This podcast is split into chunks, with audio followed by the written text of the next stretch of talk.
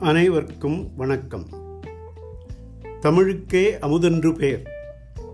செம்மொழி செந்தமிழ்ச் சிறப்பு. நீதி நூல்கள் வரிசையிலே பழமொழி நானூறிலிருந்து பார்த்து வருகிறோம். அறிவுடைமை பற்றி பாடும்பொழுது ஆயிரவர் ஆயினும் அறிவிலார் தொக்கக்கால் மாயிரு ஞாலத்து மாண்பொருவன் போல் மாயிரு ஞாலத்து மாண்பு ஒருவன் போல்களார். பாயிருள் நிற்கும் மதியம் போல் பல்மீனும் காய்களா ஆகும் நிலா.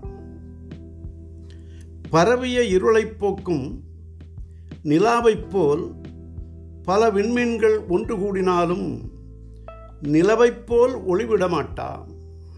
அதுபோல அறிவில்லாதவர்கள் முட்டாள்கள் ஆயிரம் பேர் திரண்டாலும் பெரிய இவ்வுலகின் கண்ணே அறிவினால் மாட்சிமை பெற்ற ஒருவனைப் போல் விளங்க மாட்டார் என்பது இந்த பாடலின் ஆய்ந்த பொருள். அறிவிலார் பலர் திரண்டாலும் அறிவுடையான் ஒருவனுக்கு ஒப்பாக மாட்டார்கள். பல்மீனும் மதியம் போல் நிலா காய்களா ஆகும். இக்கருத்தை நீதிவெண்பா என்னும் நூல் பகர்கிறது. கல்லார் பலர்கூடி காதலித்து வாழ்கினும் நூல் வல்லான் ஒருவனையே மானுவரோ? அல் ஆறும் எண்ணிலா வான்மீன் இளங்கிடினும் வானகத் ஓர் வெண்ணிலா ஆமோ விளம்பு. இந்த நீதிவெண்பா என்ற நூல் ஆசிரியர் பெயர் தெரியாத அருமையான நூல். அதிலே இந்த கருத்தை அப்படியே ஒட்டி வானத்து நட்சத்திரங்கள் பல இருந்தாலும்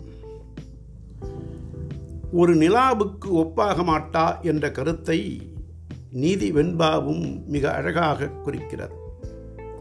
வானத்தில் இரவு நேரத்தில் நிறைந்துள்ள அளவில்லாத கணக்கிலடங்காத விண்மீன்கள் அதாவது நட்சத்திரங்கள் ஒன்றாக தோன்றினாலும் ஒரு வெண்ணிலாவுக்கு சமமாகுமா?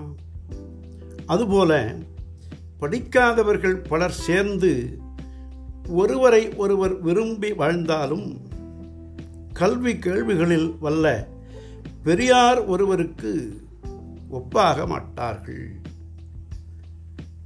இதுதான் இந்த பாடலின் சாரம். திருவள்ளுவர் அறிவுடையார் எல்லாம் உடையார் அறிவிலார் என்னுடையரேனும் இலர் என்பார். அறிவுடையார் வேறு செல்வங்கள் இல்லாதிருப்பினும் எல்லாம் உடையவரே ஆவார். அறிவில்லாதவர் வேறு செல்வங்கள் என்னென்ன செல்வங்கள் உடையராக இருப்பினும் ஒன்றும் இல்லாதவரே ஆவார் என்பது இந்த பாடலை ஒட்டிய திருக்குறள். நாலடியாரில் அறிவுடைமை பகுதியில் ஒரு பாடல் பேசுகிறது. நன்னிலைக்கண் தன்னை நிறுப்பானும் தன்னை நிலைகலக்கி கீழிடுவானும் நிலையினும் மேன்மேல் உயர்த்து நிறுப்பானும் தன்னை தலையாகச் செய்வானும் தான். இதன் கருத்து என்னவென்றால் ஒருவன் தன்னை நல்ல நிலையில் நிறுத்திக் கொள்வதும் அதாவது அறிவுடைமையில். அறிவுடைமை வாயிலாக வருகின்ற வாழ்வுடைமைகள் எல்லாம் வேறு. அந்நிலைக்கு கீழாக்கிக் கொள்வதும் முன்பிருந்த நிலையினும் மேலாக்கிக் கொள்வதும் தலையாக்கிக் கொள்வதும் அதாவது முதன்மையனாக ஆக்கிக் கொள்வதும் தன்னாலேதான் என்ற கருத்து இந்த அறிவுடையின் அறிவுடைமையின் மேம்பாட்டை அழகாக தெரிவிக்கின்றது. மகாகவி பாரதியாரும்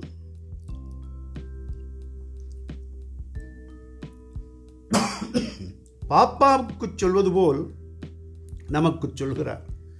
நீதி உயர்ந்த மதி கல்வி அன்பு நிறைய உடையவர்கள் மேலோர். பழமொழி நானூறு வாயிலாக இந்த பழமொழியை நாம் உணர்ந்தோம். நாளையும் சந்திப்போம்.